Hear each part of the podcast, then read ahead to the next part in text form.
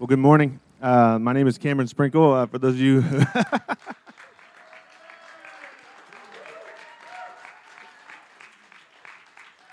and that's all I have. Thank you. Uh, I'm so uh, grateful for your support and your love uh, for me. Uh, for anybody that doesn't know, like Paul said, I'm the I lead worship at the Carmel campus. it's so great to be with you today. So great to see so many wonderful faces. I like to say that multi-site is kind of like when uh, I got married, and, and, every holiday brought about the decision of who you get to be with for the holiday. And every holiday, there was somebody that you loved a lot that you didn't get to be with. And that's what it's like every single Sunday for me because I've so many people here that I love. Uh, but marriage is a beautiful thing, and multi site has been a beautiful thing too. Um, but I am glad to be here back in Noblesville with you again. Uh, you know, uh, last Saturday, uh, I celebrated my 30th birthday, which I think, yeah I think that, that is pretty impressive uh, that I've managed to, to keep myself alive all these years. And uh, I've done some things that I will take credit for that contributed to that. Uh, I drive the speed limit, I, I, obey traffic laws, I work out a couple times a year. And uh, looking back, though, I can say with certainty that there's one thing on earth that has contributed to my well being and the, the decisions that I've made, uh, my sustenance, my joy, it's, it's the relationships uh, that I've been a part of. And uh, last Saturday for my 30th birthday, uh, Carissa, my wife, she's down there in the blue next to me. Uh, she uh, gave me 30 surprises for my birthday, uh, culminating in this one grand, grand surprise at Orange Leaf, which Orange Leaf would have been good enough as the grand finale. But she also surprised me with a bunch of my friends, many of whom are in my connection group, and some are even not my connection group, some are even from other churches. And these people uh, represent uh, some of the best relationships and some of the most fruitful relationships in my life. And uh, so it was just a wonderful time. And so relationships is something I'm really, really passionate about. Uh, so we're in this series called Only Love, where we're talking about how we look to uh, so many things in our lives to do what only love can do. And uh, last week, in week one, Steve talked about how only love can raise what's dead. And last week, Ben Krause talked about how only love can give us purpose. And, and today, I want the message is called uh, only love can restore relationships. And we're going to talk about the significance of relationships. We're going to talk about them in two contexts. We're going to talk about uh, our relationship with God, our vertical relationship, and then our horizontal relationship, uh, our relationships with each other. Um, and uh, before we get started, I want to read from this passage just to show you a little bit of, of the Father's heart. This is Isaiah 61, uh, verses 1 through 3. This is a prophecy about Jesus. And uh, there are many places in the Old Testament, especially in Isaiah, where they have these really epic prophecies that say what Jesus is going to do when he gets here. And so I love uh, this verse. This verse says, uh, He has sent me to bind up the brokenhearted, to proclaim freedom for the captives, and release from darkness for the prisoners, to proclaim the year of the Lord's favor and the day of vengeance of our God, to comfort all who mourn, and to provide for those who grieve in Zion, to bestow on them a crown of beauty instead of ashes the oil of joy instead of mourning, and a garment of praise instead of a spirit of despair. And they will be called oaks of righteousness, a planting of the Lord for the display of his splendor. Now, what I want you to get from this verse is simply that God is in the business of restoration. God loves restoration. You can see the Father's heart in this passage. Uh, you can see his heart for restoration in this passage because we, in this passage we see uh, healing, we see freedom, we see favor, we see comfort, we see beauty, and we see praise as a result. And it's all for the display of his splendor. So if you want to see a, uh, a tangible, visible, earthly uh, glimpse of God's heart for us, you can look at any loving parent. Uh, because what any loving parent desires is uh, to have a connection with their child. And uh, as a parent, you just want to know what's going on with your child's life. You want to communicate them uh, with them uh, you just want to be connected to them. And as a parent, uh, what breaks your heart more than anything is separation from your child. And I'm not a parent yet, uh, but uh, I know that I saw that in my parents' eyes whenever I would create separation from them. There's a lot of ways to, be, to create separation uh, between a parent and a child. Um, there's emotional separation, uh, there may be physical separation um, when you move far away. Uh, and the worst kind maybe is even uh, a rebellious separation where the child is choosing to be separated from you. And uh, that's the way God's heart is too. Uh, God wants to have a connection with each of us as His children, and what breaks His heart is separation from us as His children. And what He wants is to have a healthy relationship with you, and He also wants you to have a healthy relationship with others. So uh, before we move on, I want to define this idea of a relationship. What is a relationship? Well, at the very simplest, I think a relationship is knowing and being known. If you know someone and they know you, then you have a relationship. Now, I've got this uh, a situation that happens every so often in public.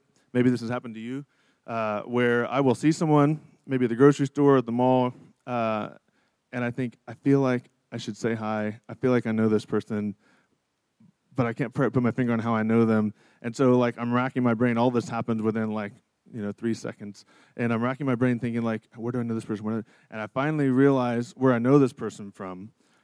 I know this person because they're in my friend's Facebook pictures. But I'm not actually friends with them, and, and we've never actually met. You, you, anybody ever had this happen? And then all of a sudden, I'm like, abort greeting mission, abort greeting mission. I will not have a good explanation as to why I know them if I say hi.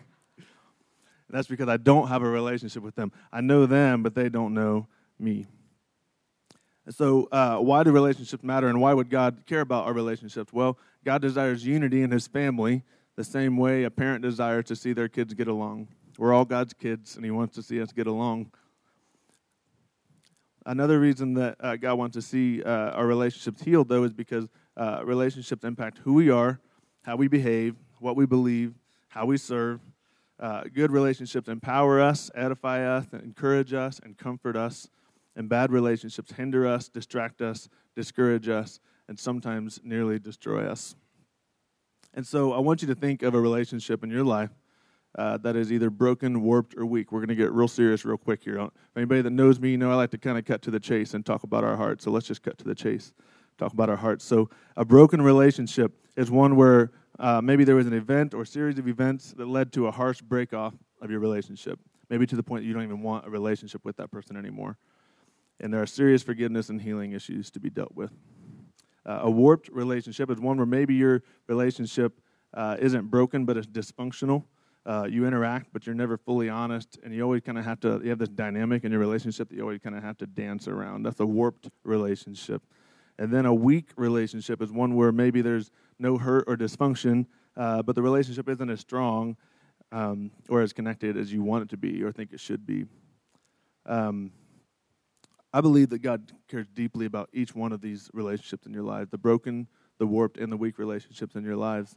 Uh, he wants to see unity in us. And so, as I'm asking you to consider this, before I go on, uh, I want to ask something of you.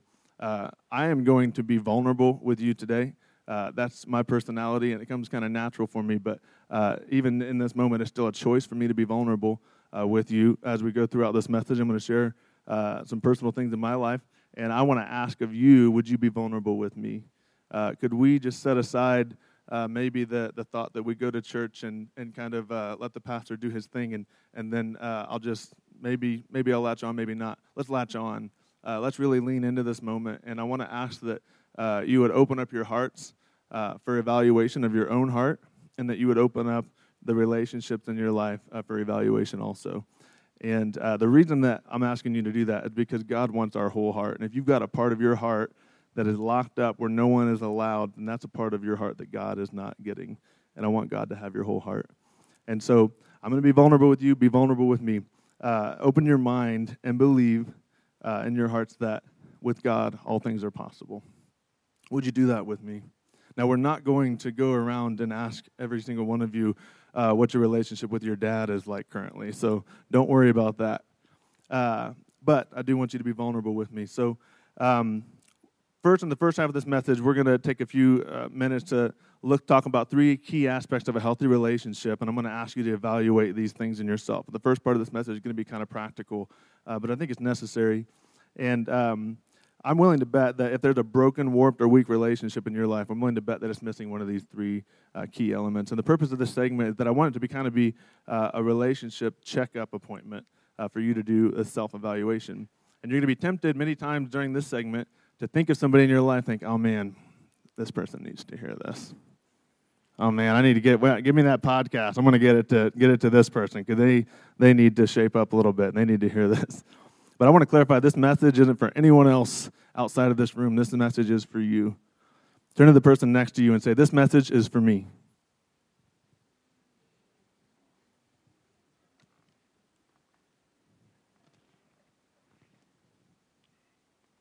There's so much, so much giggling during that segment.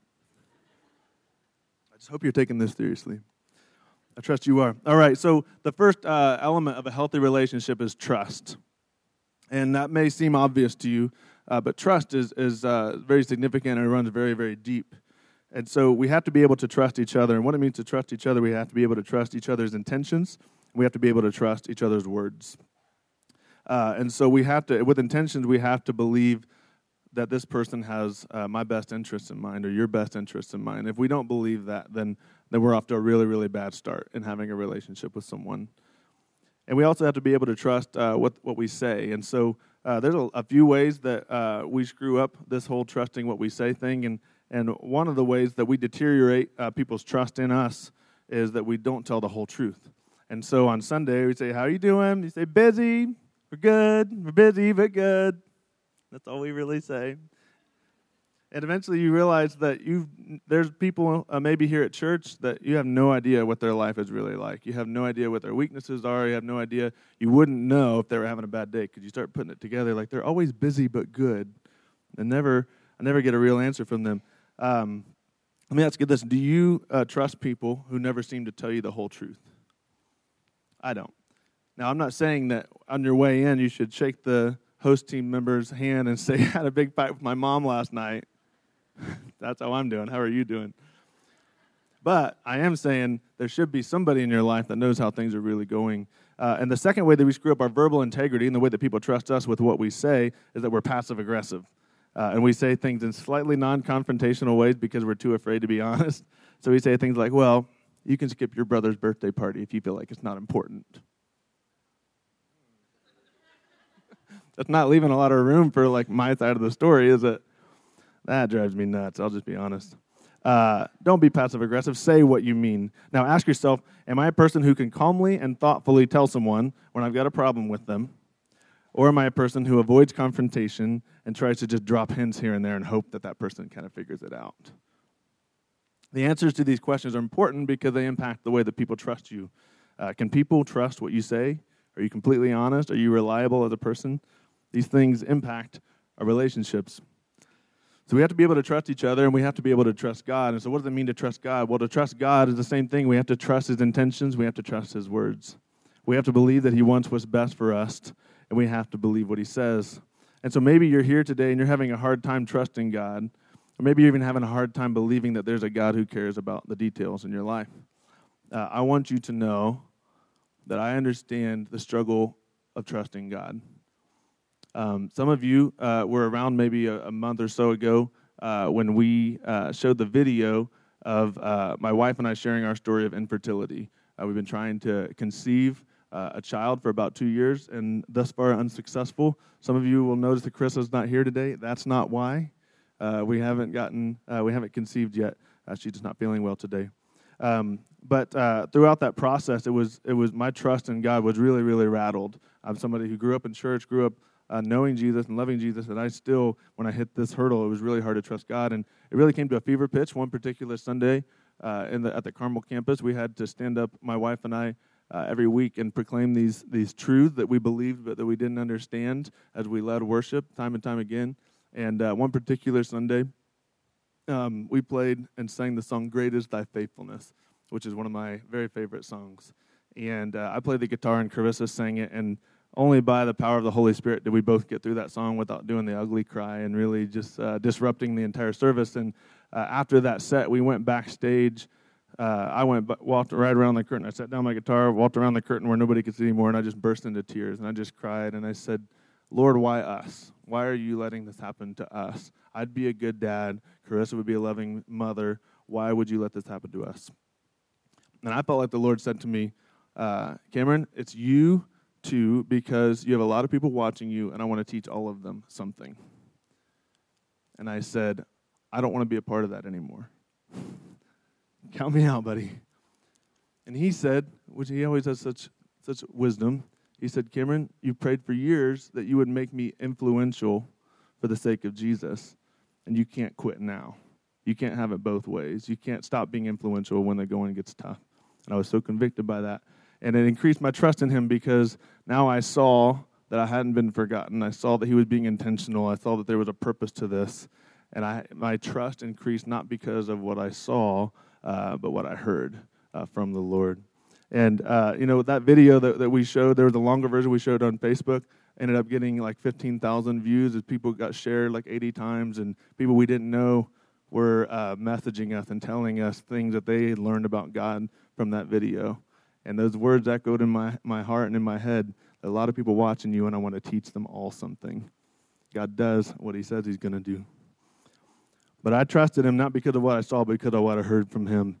And the more I know Him, the more I trust Him. The more, and you can't know someone uh, without communication. And that's the second uh, key element of a healthy relationship is communication. Now, communication is simply talking and listening, but despite how simple it is, I think we are really, really bad at it uh, as humans and as a society. Um, you know, talking to uh, God is is very uh, simple, but for some reason we get uh, we we start to treat it a little bit like on the, the, Wizard of Oz when they go with their trembling knees and going before uh, the Wizard of Oz, as if we like can't talk to him as if he's a father. But he is a father that loves us and that wants to hear from us, and so uh, talking to God can be as simple as the way that I'm talking to you right now. Now, there's certainly reverence to be held uh, for the name of Jesus. There's reverence to be held in our hearts.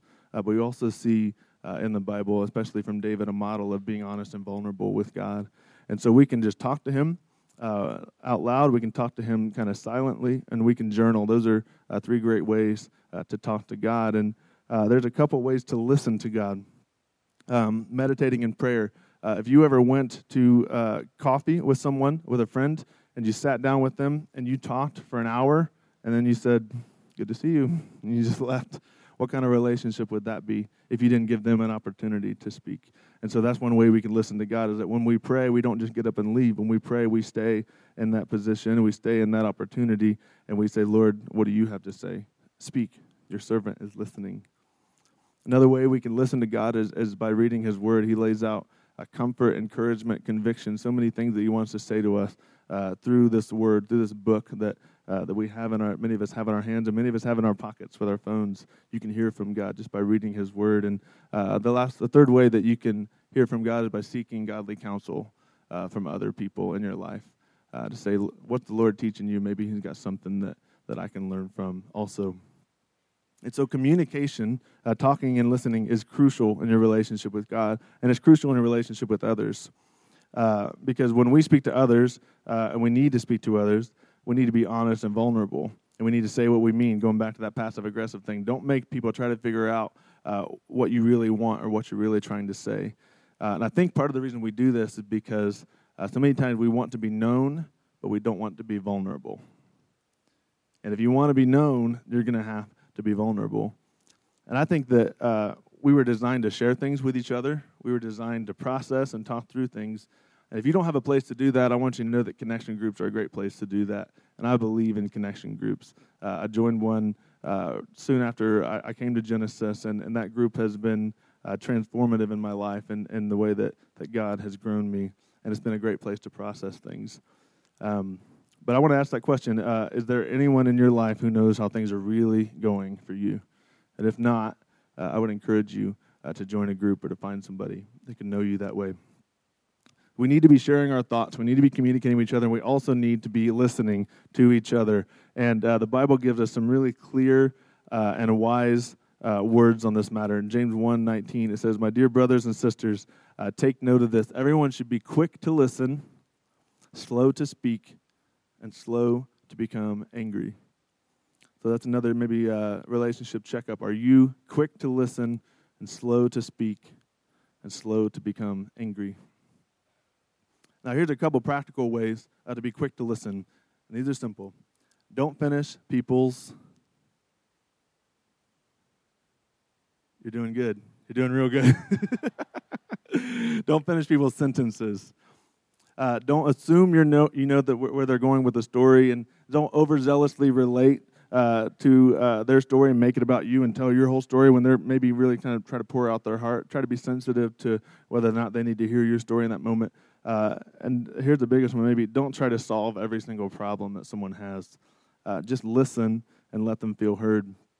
It's so valuable to feel heard, and that's a gift that you can give to someone. Uh, you know who's a great listener?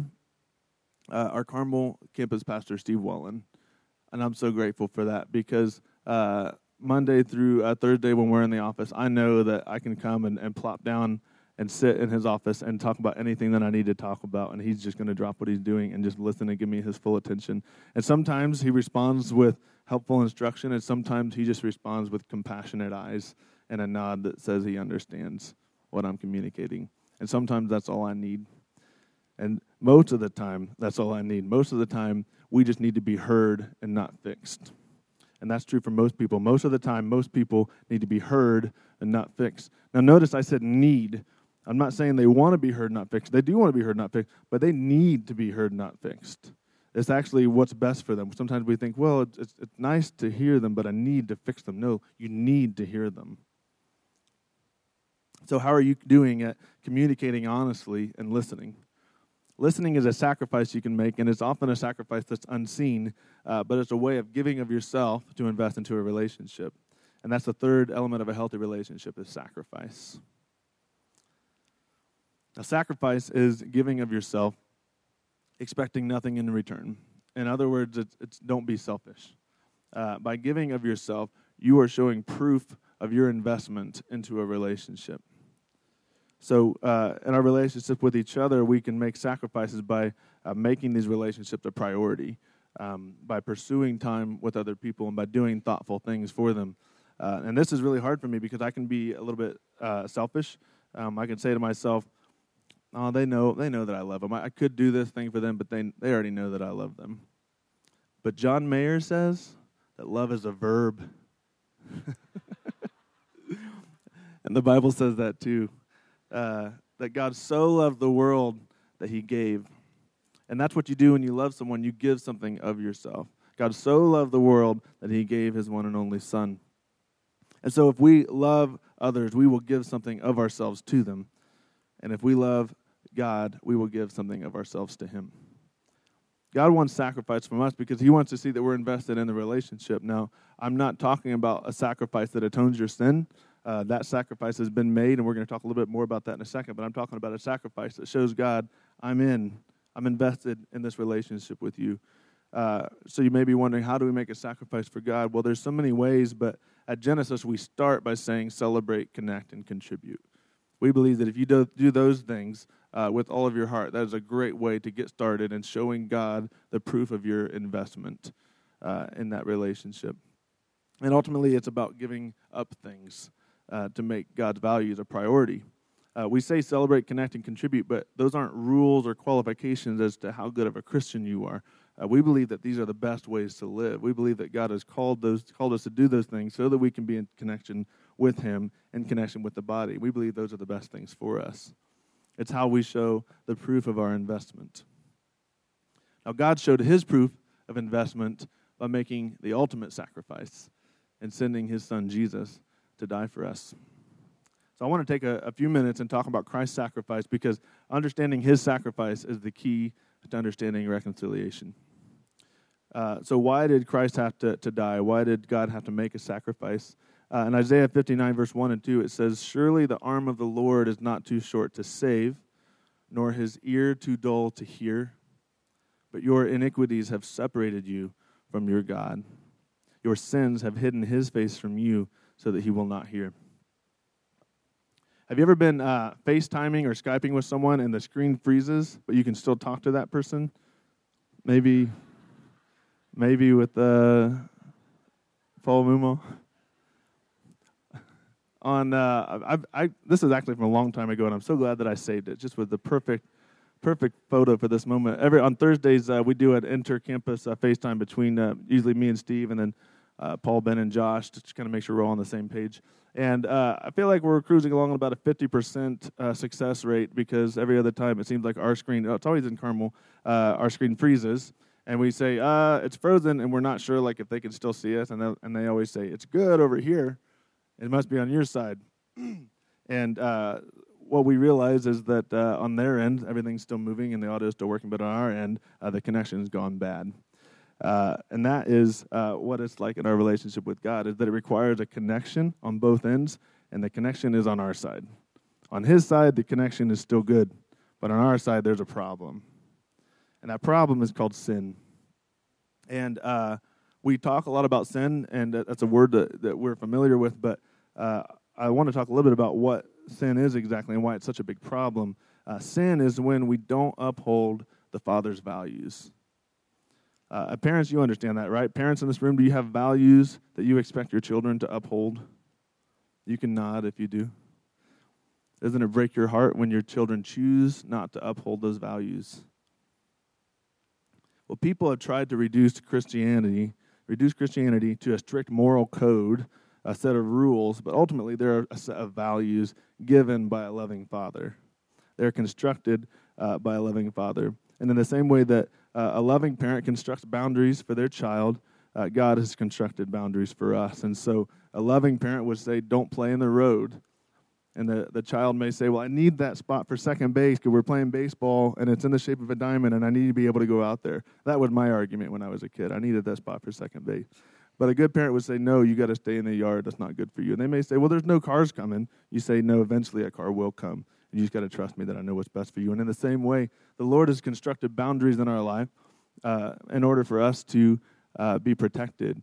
And in the same way that, our, that, that children can't really have the capacity to understand uh, the love with which those boundaries have been put into place, we, as God's children, uh, even as adults, as smart as we all are now, I don't think we have the capacity to fully understand the love with which those boundaries have been put in place for us as adults. Now, the very nature of a boundary is that uh, it separates two things. And so, if there had been a boundary put in place, then uh, you, as a parent, in the front yard example, you say, here's the yard, here's the boundary, and here's the road. Don't cross that boundary. When you do, you've chosen separation from me. And in the same way, the Lord has constructed boundaries for us. And He says, here's my will, here's the boundary, and here's what you're not supposed to do.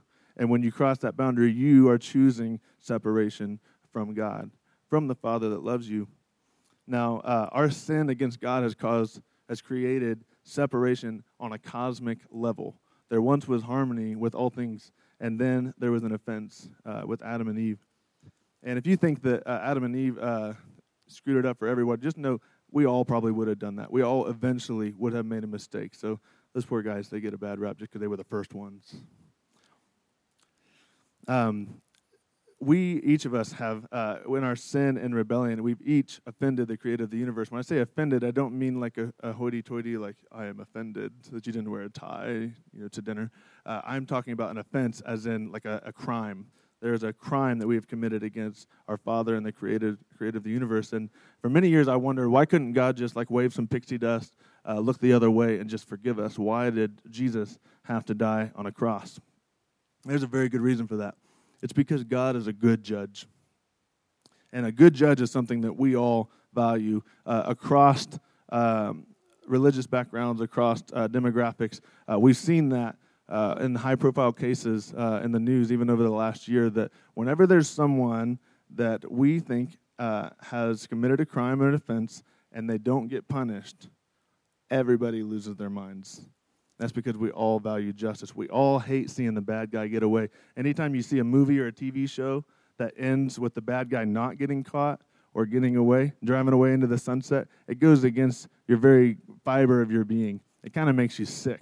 And there's a reason for that. It's because God values justice, and He's built that value of justice into His children. Uh, there are so many things uh, that we naturally value and understand simply because God has built those things into who we are. Uh, that's why uh, sometimes non Christians or authors or filmmakers will inadvertently back into and portray godly concepts. And my favorite example of this is the concept of the superhero. Uh, the concept of the superhero is that when all hope is lost, there's one person who will rise up with the power to save everyone else. Does that sound like a, a story you've heard before? We have. So they that, that's a part of who we are. And yet, uh, someone comes along with the idea. You know what? Superman. I got this brand new idea. Superman will have the power to save all of humanity. Batman will have the power to save all of humanity. Spider Man, one man to save everyone else. We all have this idea of a savior rescuing everyone in our hearts because that's the story that we're a part of. Because that was God's idea. And justice was God's idea and justice says uh, that when there is an offense, there must be a punishment.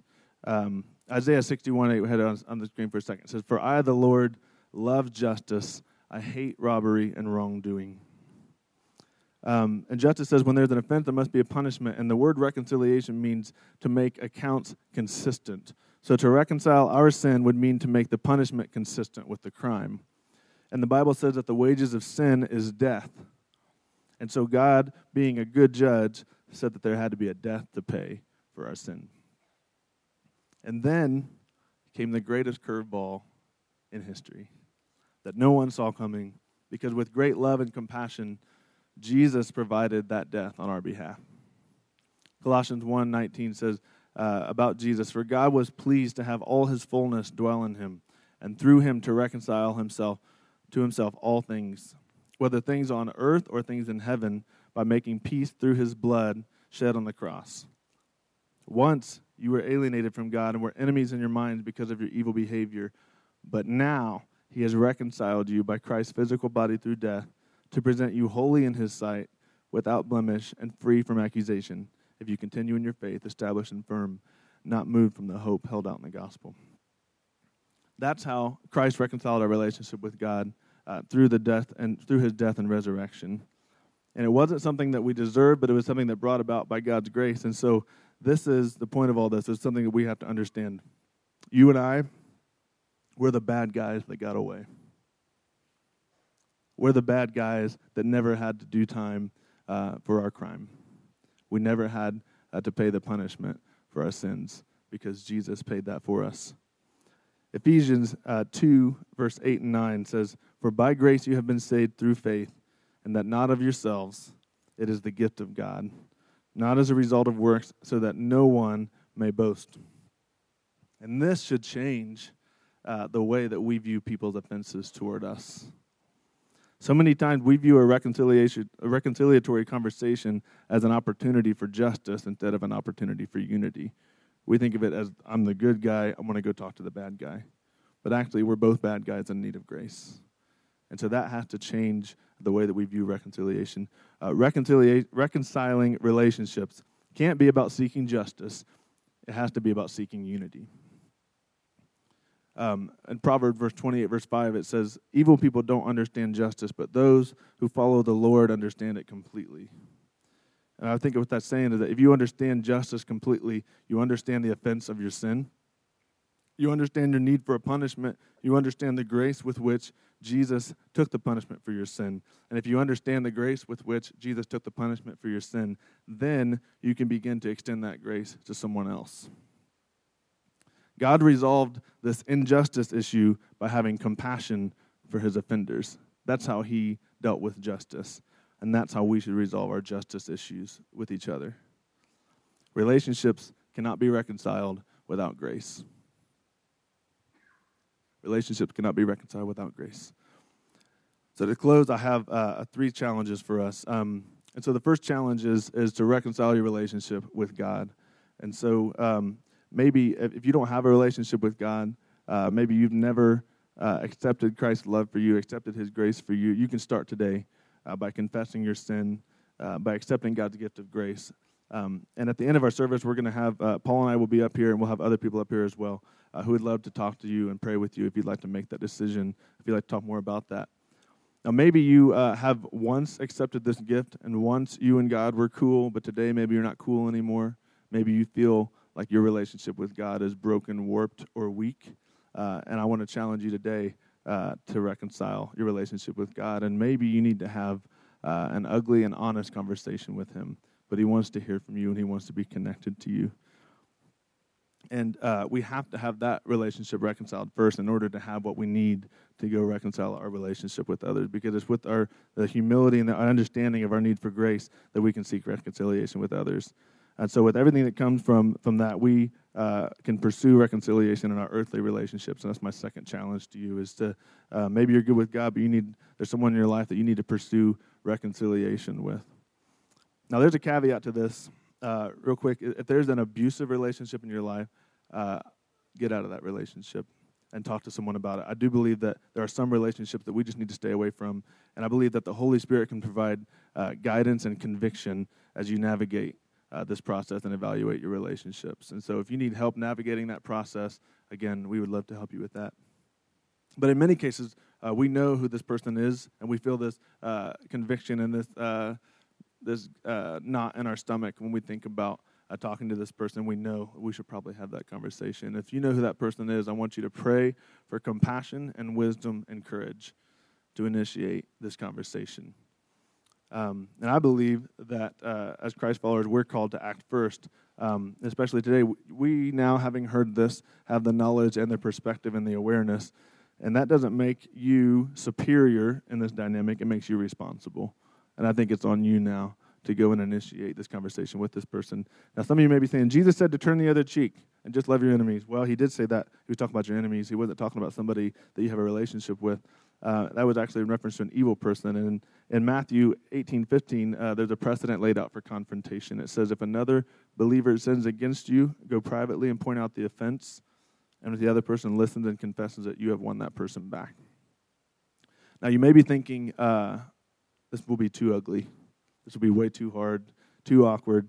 Uh, it's not worth it. It's not possible that things could actually change. Uh, well, I want to tell you uh, from experience that it is as ugly as you think it is, but it is worth it. And I say that uh, as a person who has had this conversation uh, with my dad. And uh, last week I had a really special moment because he came down to Carmel and was in the room as I shared this part of the story. And, and the fact that it wasn't awkward for me to do that was a, a uh, um, indication of, of how much healing got done in our life. But uh, growing up, my dad was a hunting, shooting type of guy, and uh, I was uh, in the kitchen with mom singing songs type of guy. And uh, we didn't really uh, see eye to eye. I didn't understand him, and I didn't feel understood by him. And uh, there were a lot of things that that brought separation in our relationship. But it got to a point where there I really didn't even want a relationship with him. that it was a broken relationship, and probably coming out of college, I just thought I didn't even want to to be friends with my dad. Um, and long story short, eventually it was like uh, the Holy Spirit wrestled me to the ground and said, Cameron, you can't move on with your life until you have this conversation. And so I sat down with my dad and uh, I shared with him uh, the ways that he'd hurt me, the way that uh, the thing, the way that impacted me, and it got worse. it got uh, even even worse, and and that's something you're going to see if you have this conversation. It's going to get worse before it gets better, and uh, but it had to get worse because what happened was when I shared those things with him, uh, he began to cry uh, tears of hurt. And um, I'd never seen my dad cry tears of hurt before. And that was the first moment in my life that I ever felt true and pure compassion for him. And that changed uh, the way that I saw him. And uh, from that moment on, I began to give him grace and I began to forgive him for the things that he didn't do well. And uh, we that conversation did not end like a Hallmark commercial. Uh, neither did the next one, but we kept having them. And eventually, uh, we're to the point today where I call my dad my friend, and I'm, i say that I'm proud to be his son, and I'm proud of the man that he is too. It was ugly, but it was worth it. And, uh, you know, our reconciliation with God was ugly too, because uh, Jesus, brutally beaten and crucified, was ugly, but that's how God brought about reconciliation. And that's what God was willing to do to reconcile his relationship with you through his grace. And so, what ugliness are you willing to initiate and endure for the sake of reconciliation. It may be possible that you go through this process and come out the other side with no progress whatsoever, but I believe that what God can do in your heart through that process is worth going through the process. Um, and then the third thing, and this is uh, this is a, a challenge uh, to everyone. What if you are the person that someone needs reconciliation with? What if there's someone in your life who wishes they could be honest with you? What if that person's sitting next to you today? What if it's your son or your daughter or your son in law or your daughter in law and they desperately wish they could have unity with you, but they feel like they can't because they can't be honest with you? Wouldn't that break your heart? Wouldn't you want healing for that circumstance and unity for that relationship? Well, if that were true, you wouldn't know it, right? That's, that's the reason that this is so shocking to you. Uh, well, I want to ask you to do something radical uh, to say four words that are absolutely counterintuitive and countercultural. How am I doing? You can go to your spouse, to your brother, your sister, your brother or sister in law, your mother, your, your father. You say, How am I doing as a son? How am I doing as a spouse? How am I doing uh, as a friend? How am I doing as a sibling? And open up your heart with humility and compassion for whatever they've got to say. They may say, Well, you know what? Sometimes I feel like uh, I always drive two hours to see you, but you don't ever come to see me. And that, that, that hurts me. You don't know what they're going to say, but you have to open up your heart and say, How am I doing? And so, uh, to close, uh, what relationship needs reconciled in your life? Your relationship with God uh, or your relationship with someone else? So, those are the, to recap the challenge. One is to pursue relationship, uh, pr- pursue reconciliation with God.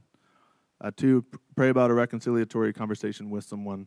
And three, ask people in your life how you're doing and invite them to have that reconciliatory conversation with you.